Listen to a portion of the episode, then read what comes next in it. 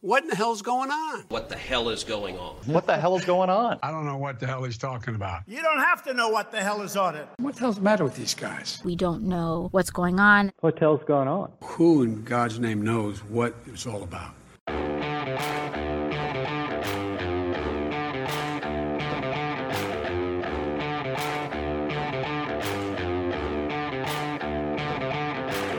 Hi, I'm Danielle Pletka. I'm Marc Thiessen. Welcome to our podcast, What the Hell is Going On? Never more apt than today. Mark, what the hell is going on? Well, first of all, what we've got going on this week is there's a crisis in Ukraine. And so, as you remember during COVID, occasionally we'll do a double header and bring you two podcasts in a week. And that's what we're doing this week. Today, we're talking sanctions with our dear friend Marshall Billingslea, who was on the Senate Foreign Relations Committee staff with me and Danny many, many moons ago and was the chief sanctions official at the Treasury Department. And so he has actually implemented these sanctions. We've got a guy who knows these sanctions and who can explain them in common English and what the Biden administration is doing right, what they're doing wrong. Unfortunately, more wrong than right, it seems, though they're getting better, slowly being dragged into better sanctions. And so that's first. And then second, later this week, we're going to have Fred Kagan on and for the Critical Threats Project, and he's going to explain to us what the situation is on the ground militarily, why the Russians haven't taken a major city yet. Kiev is standing strong, and so Fred's going to explain to us why that's happening and can the Ukrainians hold out and what's next on the ground militarily. So we got two episodes for you this week. But here's a commercial interruption from Danny. I don't know how I got the job of being the commercial reader here, but folks. Because you can't sell anything, including your ideas. Thank you so much, Mark. What an excellent commercial for our podcast that is. Here, here's Danny. She can't sell her You ideas. should say, but- if you want more of Mark and Mark's brilliance and explaining to me why I'm wrong, then you should subscribe to this podcast. Exactly. All right. Well, I'll just repeat that then. If you want more of Mark's brilliance and occasionally my interpolations that are always asking Mark how he can explain to me what things mean, then you should subscribe. You should rate our podcast. You should share it with all your friends, with your family, with your enemies, with everybody you can think of. And if you have an extra moment, take a look at our Substack where we have all of our show notes and our transcripts and a little summary of the podcast. Was that okay, Mark? That was good. And the reason we're saying this to you now is because we've been advised by the geniuses who know how podcasts work that you're probably still holding your phone right now. And then in five minutes, you'll have put down your phone. And so while you're holding your phone, you are more likely to push the button to say subscribe. So if I'm correct and you're still holding your phone, then please push the button. If not, pick it up. Please push the button and subscribe. and now we'll get out of the commercial and talk about issues because that's really what you come here for. And honestly, that's enough levity from us because this truly is an unbelievably serious matter. Like I think all Americans, we've been watching the Ukrainians with something akin to awe, watching them stand up to the Russians person by person by person. The guts they have, the staying power they have is just something else. I love the video. I mean, there's been so many. This is the first smartphone war. And watching the video of the Ukrainian guy pull up to the Russian tank that's pulled over out of gas, and he said, Hey, you guys need to tow back to Russia. There have been so the, many of and those the and the and the Russian soldiers who walked into a Ukrainian uh, police station and said that they had run out of gas and could they borrow some gas and instead were arrested by the Ukrainian police. You get the sense that Russians are asking themselves what they're doing What the hell is going on? Why the hell am I in Ukraine? There were a couple of Russian soldiers who literally they were being interviewed after they'd been arrested and they said, We were told we were going on exercises. Oh. We didn't know that we were going into Ukraine and they were as bewildered as anyone. And you and I are completely digressing from the topic of sanctions, but one more point in that regard is all of the Russian propaganda running up to the war was there have been these unprecedented aggressions against Russian speaking, Russian ethnic nationals Genocide. in Ukraine. Genocide. Genocide, that word was used. And all of a sudden, these Russians come in, they're being confronted by Russian speaking Ukrainians. I posted a video, it was too long for my Twitter, but I've posted on my Facebook a video from a friend in Odessa just saying, I'm Russian speaking. I'm ethnically Russian. I've lived here in Odessa all my life. And why are you attacking me? Why are you hitting our hospitals and schools? You're not rescuing me. I'm not the enemy. I'm not a Nazi, as Putin says. Oh, by the way, if you're a Russian living in Ukraine, then guess what? You're living in a democracy where the government answers to you and where the people could rise up and overthrow it if it doesn't work. So why would you want to be in Vladimir Putin's Russia where you have no freedoms and no rights? You have to go and kill innocent people. It's absolutely true. So let's talk a little bit about sanctions. Thomas Jefferson said that there is an important tool, I'm paraphrasing here, needless to say, there's an important tool between diplomacy and war, and that is economic sanctions. They've been effective in getting Iran back to the negotiating table with the United States a couple times. We've been imposing new sanctions on Russia every single day. The Europeans have been imposing sanctions. The Germans have had a come to Jesus of unprecedented proportions. Olaf Scholz, the new German chancellor, stood up and he said, We are supporting imposing sanctions. We are going to up our defense budget to 2%, something that they were required to do. Can I say, as the guy who wrote speeches for George W. Bush saying, please raise your defense budget to 2%, he couldn't convince them to do it. Barack Obama could not convince them to do it. Donald Trump convinced some of them, but not all of them to do it. Vladimir Putin did the job for us finally. Got the Germans to increase their defense spending. It's so good for him. Well, good for him. But the reality is that, again, most normal people are not really paying attention to which bank is being sanctioned, what companies are being sanctioned, what are the details of these sanctions that are being imposed. We understand that the Russians are being hit hard, but I think what folks need to understand is that the president has a vast array of tools. And I mean truly vast, not only under existing law, but even under executive orders. He can crush the Russian economy, should he so choose, on his own, not even with the Europeans. And it has been really strange to watch the Biden administration pull its punches. Well, why are they pulling their punches, Danny? Because they have unleashed 40 year high of inflation in this country, right? Gas prices are $1.15 a gallon higher than they were when President Trump left office. And I just went to the gas station the other day, and except for the lowest grade fuel, everything's over $4 now. 411 is the largest average we've ever had in this country.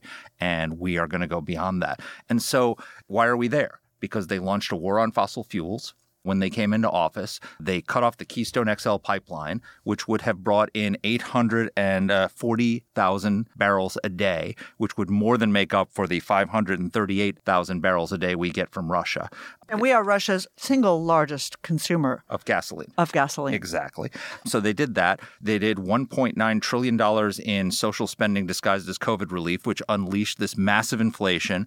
It overheated the demand side of the economy and the supply side couldn't keep up, which means labor shortages, supply chain problems, and massive inflation. And so now we're in this crisis and instead of having a strong economy and low inflation, and okay, we Americans can absorb some pain if we have to to impose these sanctions, they're terrified of imposing any pain on our country because so, they've already imposed because so they've much. Already, because they've already used up all the pain that Americans are willing to pay. If he, you know, he won't, he has not sanctioned oil and gas, which is Russia's number one export, the most important thing you can sanction to really cause harm to the Russian economy.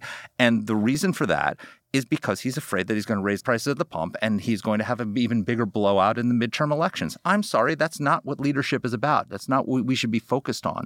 And if he imposes those sanctions and all of a sudden gas goes up to $5 a gallon, $6 a gallon, they're going to blame Joe Biden, they're not blame Vladimir Joe Biden. Putin. It's the weakness tax. It's a tax on American weakness. Why is Vladimir Putin doing what he's doing? Because Joe Biden skedaddled out of Afghanistan, abandoned our allies, projected weakness in the world, and he's weak at home politically. And so Putin looks and says, This is my opportunity. So I think one of the things that people hear is that we're hiding behind the Europeans.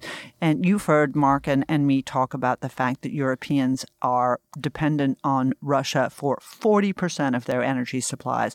That, for example, some years back, Almost overnight, Angela Merkel decided that they should shut down Germany's completely safe nuclear plants.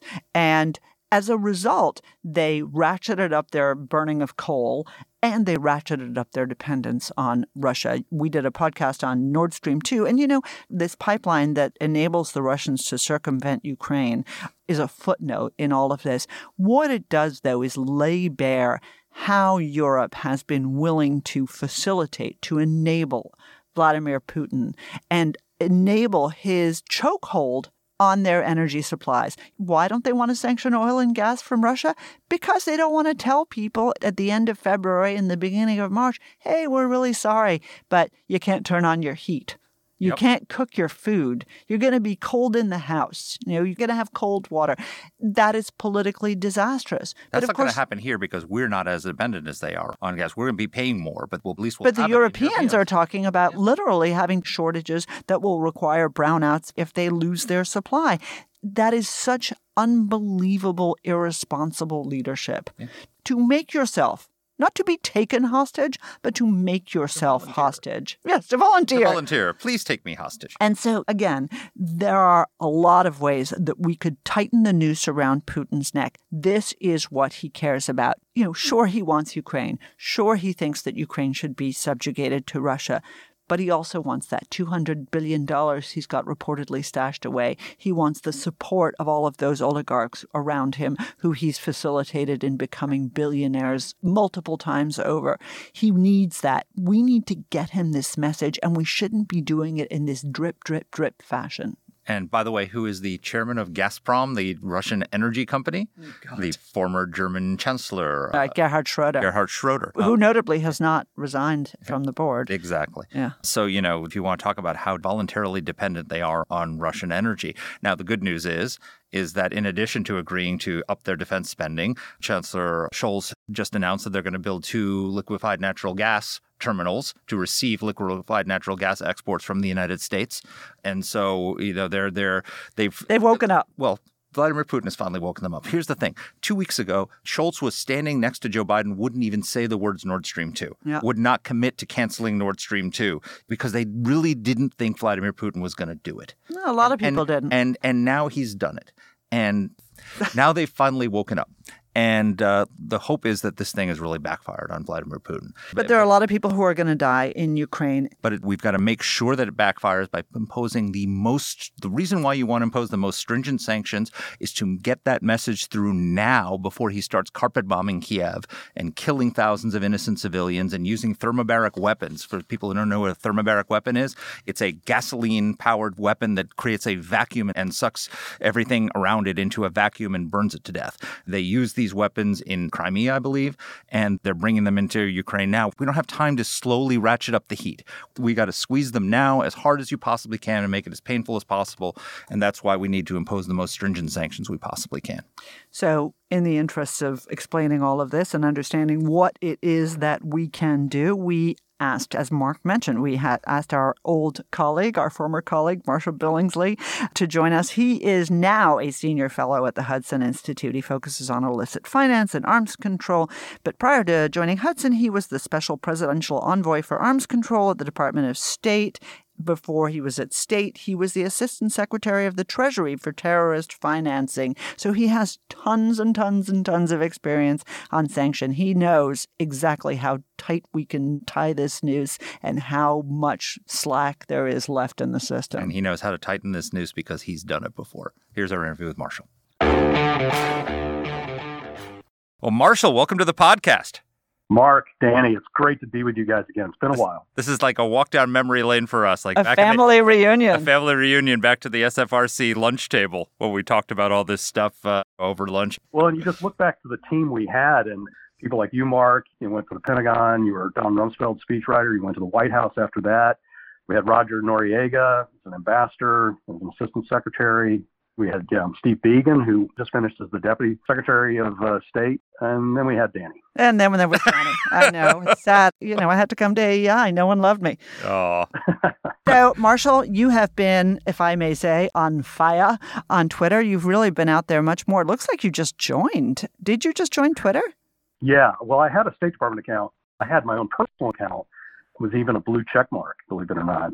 But State Department freaked out when the transition happened and demanded that I hand that over to them. So I did. So I had to restart.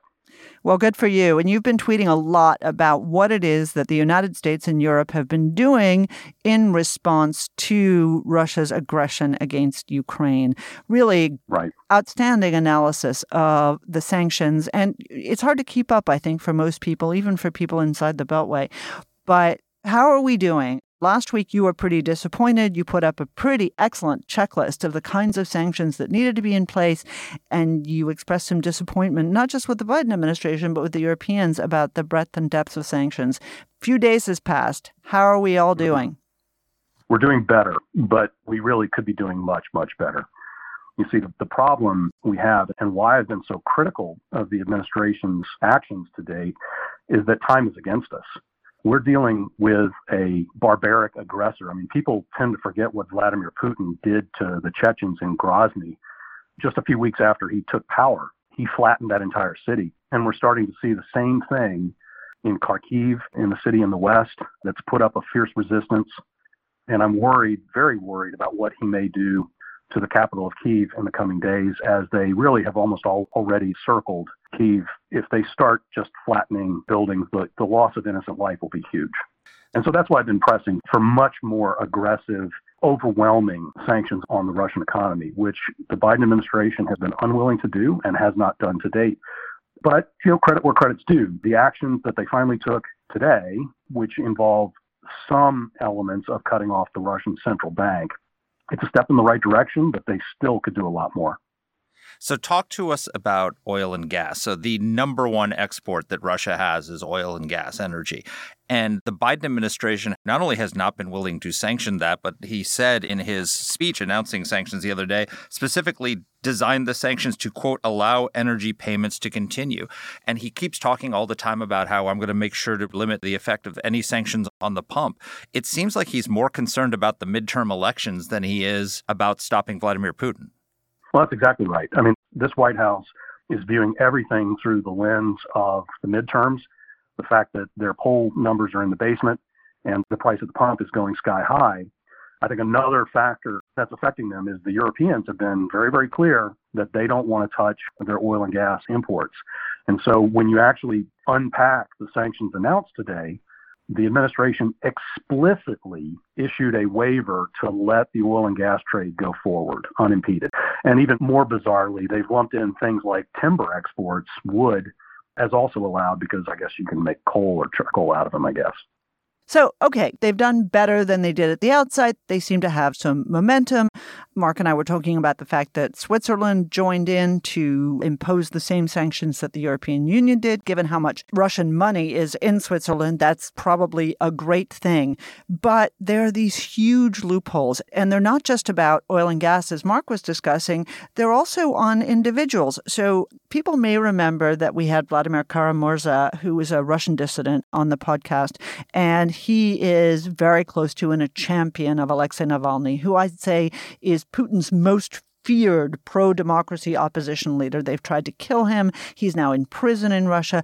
But when he was arrested, Navalny put out a list of 35 people who were the people who were most important to Vladimir Putin. They are his financial cronies, they are his political cronies, they are the backbone of his network. Sanctions have been imposed on almost none of them. How do we get there? Is it just too complicated a process? Marshall, you know, you were at Treasury. Is it really hard to sanction individuals like that in a sort of a rapid fashion? It's not hard to do it. The reason that the Treasury Department really shies away from going after the big fish is that these oligarchs who are the massively wealthy ones, which are the ones you actually want to target, and these are ones that have amassed their fortune often by literally killing off all of the competition in the given economic sector that they dominate. The problem is that they get so big and their empires are so far flung that it's difficult to predict when you sanction that oligarch in any company that he owns 50% or more of, you may wind up with a whole bunch of unforeseen consequences. But let me come back to something that Mark mentioned about the fact that this administration continues to avoid anything that might touch the oil and gas sector. The problem is what they're doing, they're undercutting their own stated objectives by how they're going about this. Their stated goal is to cause the central bank, so think of like the Federal Reserve, they're trying to undercut the central bank's ability to keep the value of the ruble propped up because they don't want to run on the banks, et cetera. And so what they say they're doing is they're complicating the effort of the central bank to do that. But when you allow the oil trade to go forward, what you're doing is you're allowing the thing that keeps the Russian government funded and the central bank flush with hard currency to continue unimpeded. So Russia's been running a, a big, hefty trade surplus, right? They make more money exporting than they spend money importing and they've got a huge war chest built up of 640 maybe 680 billion dollars that's sitting there that they're going to use to fight back against the inflation and the devaluing of the ruble that's now happening. And they make more hard currency because they have three different kinds of taxes that they impose on hydrocarbons. So, in addition, the price per barrel of oil keeps going up. They're making even more money. And it's this that's funding the war machine. So, it really, if the goal is to cause a financial collapse, which it should be in order to get Putin to stop, then by allowing the oil sales to continue, you're simply prolonging this pain and misery and process. And frankly, it's going to be counterproductive for the Democrats because they're going to prolong this right up into the elections. So let's talk a little bit about the SWIFT banking system, which most people Mm-hmm. have not heard of, or if they have, they don't quite understand it. First of all, I mean, if you could just explain to people what is the SWIFT banking system? And then the Biden administration was incredibly hesitant about doing the SWIFT sanctions. They kept making excuses. Well, the Germans and the Italians didn't want to do it. and as I recall, you, when you were in the Treasury Department, implemented SWIFT banking sanctions on Iran without the approval of the Europeans. I mean, do we need the approval of Europe to use the SWIFT system against the Russians? And why is Biden so hesitant and being dragged into any of these SWIFT sanctions? Yeah, it was pretty funny. The president himself threw the Europeans under the bus, saying that we weren't going to try to de-SWIFT the Russian banks because the Europeans didn't want to do it. And then within a day, all of the Europeans had come around to saying, "Yeah, let's do it," leaving the Biden administration as the holdout. Um, but, you know, so and good on the Germans for shifting gears. Oh, for manning Yeah. up. Let's put it honestly. Yeah, they exactly. You're not allowed Although to say will that anymore, Danny. Sorry. we could, I mean, it is really impressive the total change in the total change that's happened with Olaf Scholz taking over from Angela Merkel. But let's talk about the SWIFT system. So it's not a bank. It's not a money doesn't transfer through SWIFT. What SWIFT does, SWIFT is an organization, it's a private sector organization that is paid for by all the big banks. And they provide a service to, I think it's around 11,000 banks around the world. And what that service is, is it's basically the internet for banks to communicate with one another and to send secure messages back and forth. Put this amount of money in this account and debit it from this account because over here is the sending bank and they're going to do the same. It's the way you balance the books for trade as banks then separately move the funds to one another. So why is it important? Well, it's important because if you get stripped out of it, if you no longer can send or receive those messages, you basically are cut out of the trading business. And so all of your clients, let's say you have Gazprom as a client, you're no good to them because nobody can understand what they need to do to debit or credit Gazprom's accounts. So it's a very, very effective way of bringing a bank to its knees and unfortunately, the Biden administration has refused to cause SWIFT to wholesale exit the Russian banks. They are continuing to allow a number of Russian banks to use the SWIFT messaging service. And Mark, you're right. Why is that? Is it because of oil and gas payments? Yeah, it's for oil and gas. I think that's pretty clear. When they gave the waiver for everybody to keep doing business with the Central Bank of Russia, they actually listed out the banks that you could do oil and gas trade with. So, Marshall, one of the things that's most interesting to me when you start looking at what somebody yesterday referred to as the Swiss cheese of SWIFT and banking sanctions is. Which is unfair since the Swiss are finally helping with the sanctions, right? Exactly. we, should, we shouldn't be using them in a derogatory manner. We shouldn't, but I will say for the most part, it's usually accurate. The Swiss are usually the weak link. But let's talk about Sberbank. So, Sberbank is the largest bank in Russia. And mm-hmm. interestingly, again, we can have these nerdly talks, but for folks to understand, there are a whole variety of sanctions you can impose and that the United States and Europeans have the power to impose. One of them is referred to as total blocking sanctions, right? And that means exactly like what it sounds like. Others are kind of weaker. You know, oh, we're not going to put blocking sanctions on you, but we are going to limit your ability to borrow money long term in order to finance. So, for example, in the case of Sberbank, the largest Russian bank, they are not being subjected by the U.S. to total blocking sanctions. In addition, right. In addition, the only sanction that is on them is, in fact, one that limits their ability to borrow money long term. So they can only borrow money for a couple of weeks. That drives up the cost of money to them. It's not a pleasant sanction, but it's certainly not devastating.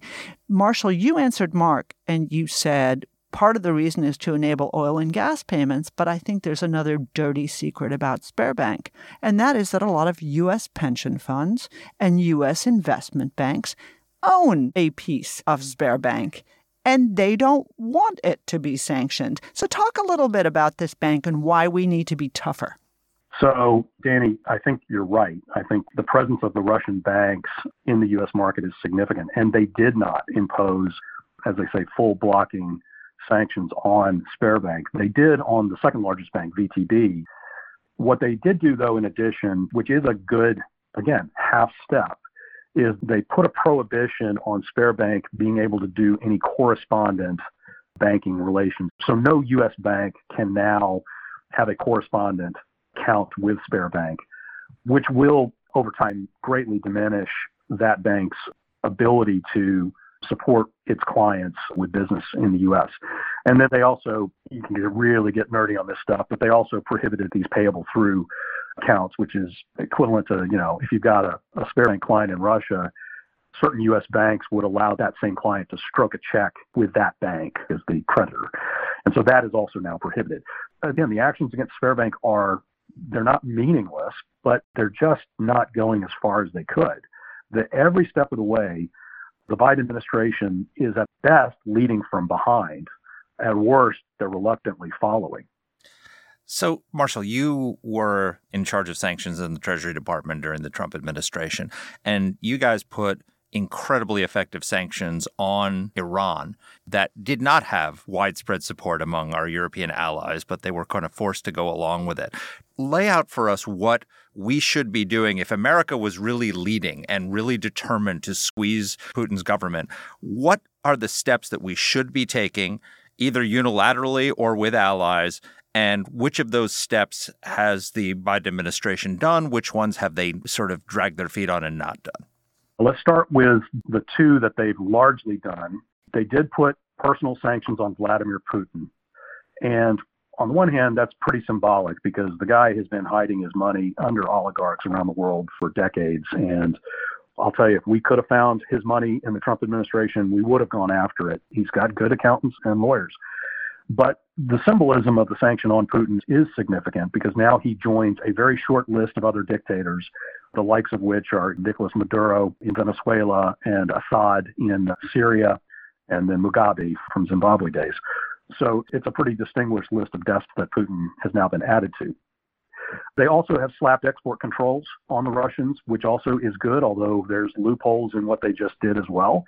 But over time, those export controls, and again, over time, time which I would argue we don't have, but over time, depriving Russian industry of U.S. technology is going to make these companies far less competitive.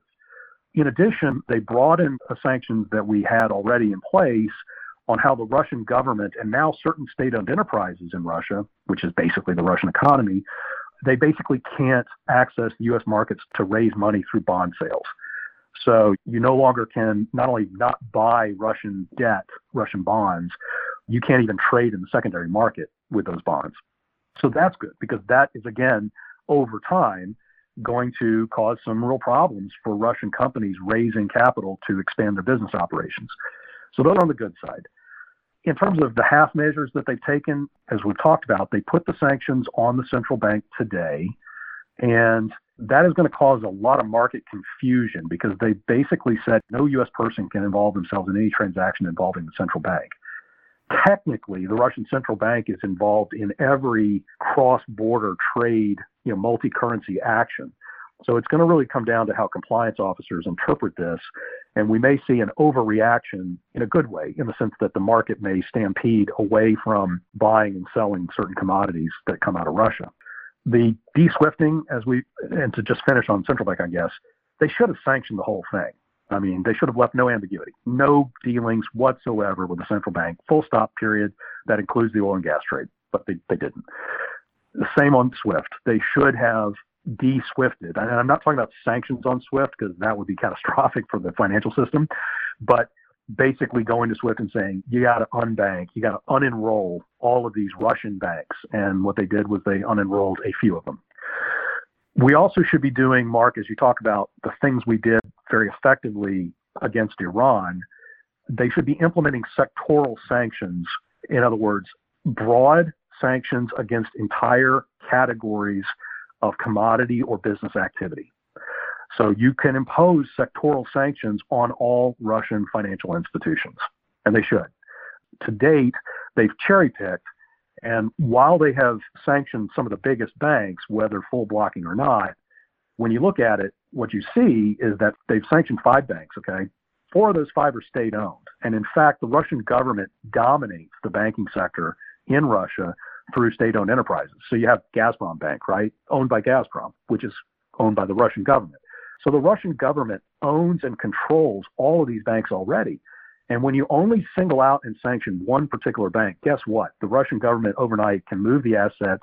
It becomes a shell game. They just restructure and reorganize to get around your sanctions. We saw them do that in the case of Venezuela sanctions, for instance, where they basically set up a brand new bank overnight to do the Venezuelan oil trade out of the VTB bank so that we wouldn't go after VTB. We'd have to be limited and target that new Russian state owned bank. So they do this. And the Biden administration is falling into the trap of being forced to play whack a mole when they could simply just go after the entire sector. But again, back to that point on how the central bank raises hard currency to now, in, in, this case, fight off the effect on the ruble, which is what will get the Russian people out into the streets, is when your life savings evaporates because the ruble just took a nosedive. And outside of the oil and gas trade, there are a number of other sectors that should be sanctioned as well, like what we did, for instance, to Iran by prohibiting trade in copper, as an example, or prohibiting trade in automobiles. In the case of Russia, you would want to prohibit the minerals and metals trade. That'll bite us a little bit because our aircraft industry, for instance, needs titanium, and Russia is one of the big suppliers, but it's not the only supplier. So prices will go up if you do that. But you would have a real effect on Russia's balance of trade, which means you would really speed up the pace at which inflation and the inflation spikes and the ruble drops, which is what you've got to do here. If you're going to get the Russian people out in the street, and if you're going to get the Russian leadership to potentially turn on Putin, or at least say to him flat, you're taking us into the abyss here, you have to do these kinds of actions. So, my exit question, and you've been super generous with your time. I know you're really in demand these days, which is wonderful.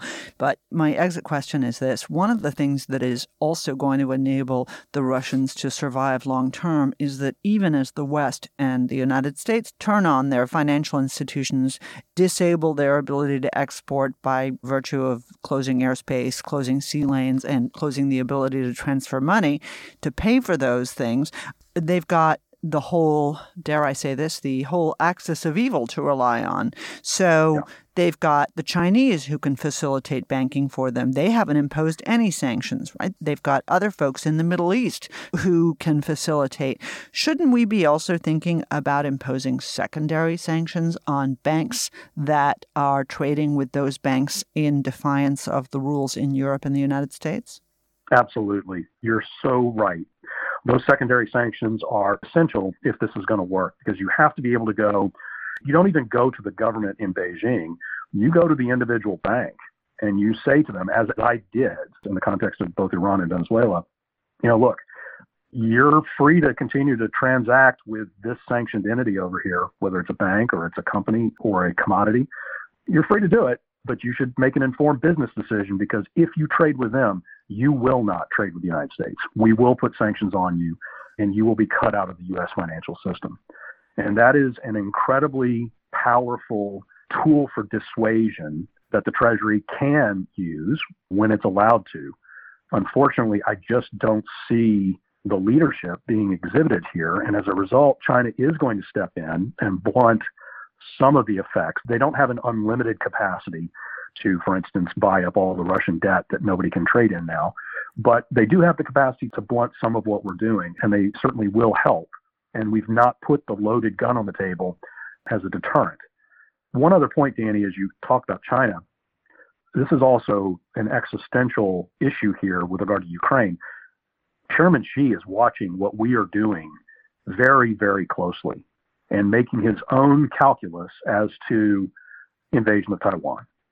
So, how we proceed and the speed and determination with which we act or fail to act is going to inform the Chinese timetable for aggression against that independent country. So, my exit question, I'm going to take you back to your days as a arms control staffer on the Senate Foreign Relations Committee. One of the issues at play here with Ukraine is that Ukraine was, after the collapse of the Soviet Union, the third largest nuclear power in the world 2,000 strategic mm. nuclear weapons, intercontinental ballistic missiles, strategic bombers, and all the rest of it. And they gave all that up in exchange for an agreement that was signed by the United States, Great Britain and Russia and Ukraine that Russia would respect its territorial integrity and that the United States, if that territorial integrity was ever threatened, the United States and Great Britain would aid it in that effort. So now we're being called Russia is violating its territorial integrity, and we are through these sanctions and also our support for Ukraine militarily are trying to aid them. If this fails, what does that mean for nuclear nonproliferation? Well, I'm glad the Ukrainians did go ahead and give up their nukes. They're not. I, no, I know. I mean, I, I think if you see it from the Ukrainian lens, they're sort of. But frankly, shame on all of us for believing anything the Russians commit to because they lie, they cheat on every last agreement we've had with them. Fact, the only treaty that they haven't broken, at least in the arms control world, the current Obama New START treaty. And the only reason they don't cheat on that one is because it doesn't actually put any meaningful limits on the Russians. But every other agreement that has ever had a limitation on the Russians, they violated. They violated the Helsinki Final Act when they attacked Georgia. When they are occupying the Republic of Georgia, they did it again in Moldova. They've done it again now in Crimea, and they're doing it again with the rest of Ukraine.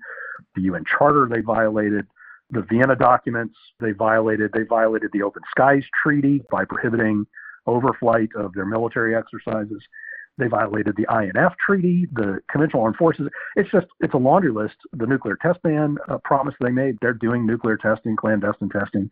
The Russians are habitual congenital liars when it comes to this stuff, and you should never pin the security of your country on a deal with Vladimir Putin.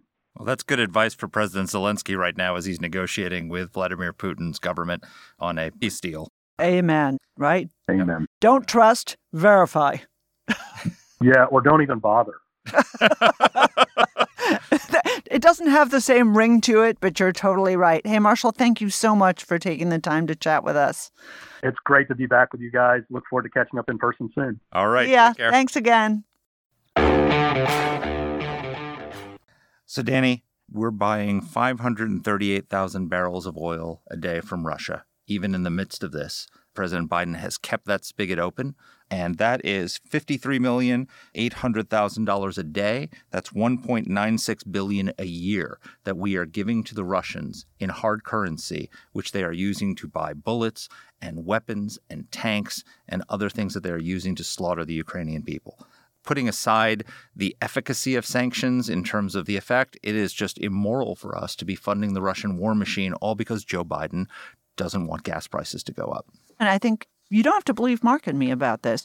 Of course, I know you do, but you don't have to. Go back to the press conference that the president gave last week on Thursday. He gave a presser. He was very vehement in his rhetoric, standing up strongly against this aggression by Vladimir Putin against Ukraine. But one of the things that he emphasized and that he made a point of emphasizing was we are imposing sanctions, but we don't want those sanctions to hurt the American people. Now, none of us want sanctions to hurt the American people, but who put us in a position where sanctions could hurt the American people, where we were vulnerable? This is where I think the Biden administration has made a big mistake. And the day this podcast comes out, the president is going to be giving his first State of the Union address. And I am sure, but keep your ears open, I am sure he is going to go on at length about how these economic measures that we're taking against Vladimir Putin aren't going to hurt Americans. And by the way, what weakness does that project? When Vladimir Putin hears that, what pathetic. are they? I mean, it's just pathetic. All he hears. It's a midterm is, strategy. It's like literally all he While hears is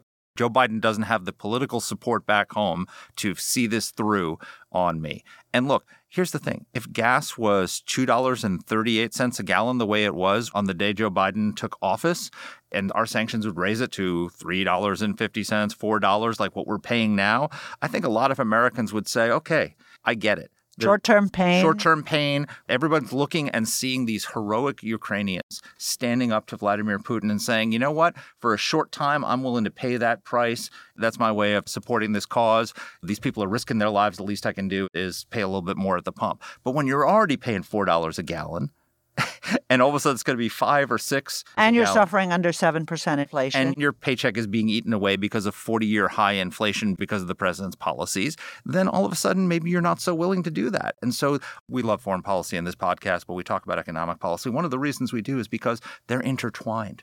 The massive COVID relief spending that they did is terrible for our economy. It's done terrible things. It's also weakened us on the international stage. It's weakened our ability to counter Vladimir Putin's aggression. All of these things matter, not just for America, but for the world. No, I couldn't agree with you more. I think there's so much more we can do. And the thing is, it's not necessary that everything we do cause Americans to suffer either. There are things that a government with some imagination would do. For example, what about all those oligarchs and their kids who are going to school in America? What about all those oligarchs and those Russians who are facilitating Putin who have green cards? What about measures like that? Why don't we see the government cracking down on things like that? There are other things too. Our friend uh, Senator Rob Portman is going to be introducing a bill that will deny Russia its nah, another acronym. Sorry, guys, PNTR. All that is is what used to be called most favored nation status. All that means is that PNTR is permanent normal trade relations. Right, exactly. And so all that means is lower tariffs for Russian goods. But Russia doesn't have a right to lower tariffs. What we should do is we should impose higher tariffs on the Russians because they're costing us money. So why not take away PNTR from Russia? All of these things, I think it's an excellent idea from Senator Portman, but I also think that we need to bring a lot more imagination to this. Yes, this is a globalized world. Yes, we understand that it is very hard to segregate out a country like Russia, let alone a country like China. But at the same time, with a little imagination and a little courage, we can begin to disengage ourselves from these terrorist tyrannical regimes. Stop enabling them. Stop financing their adventures abroad. Now, we really could do that. And just in closing for me, picking up on one of the things Marshall said, Xi Jinping is watching this, right? You think Ukraine is bad? Imagine what it's going to be like if the Chinese invade Taiwan. Now, maybe they will be deterred by the courage of the Ukrainians and they might think twice their idea that they could just march over Taiwan and destroy it and that the Taiwanese will roll over. I don't know. And But- maybe they'll think we're just a little stretched here in the United States and can't face up to it, and now's a good time. That's exactly right. But they're watching this and they're looking. I said, what does Vladimir Putin think when he hears Joe Biden say in his speeches, we're going to make sure that we're going to lower the impact on Americans and you're not going to pay more at the pump? What does Xi Jinping think when he hears that? He hears that America doesn't have the stomach to deal. We can't even take a little pain on Ukraine. Are we going to take it on Taiwan? You're darn right we're not. So we have to stop projecting weakness in the world. I don't know. I mean, I feel like a broken record on this, but weakness is provocative. Weakness causes people to test our resolve, and then we have to prove our resolve.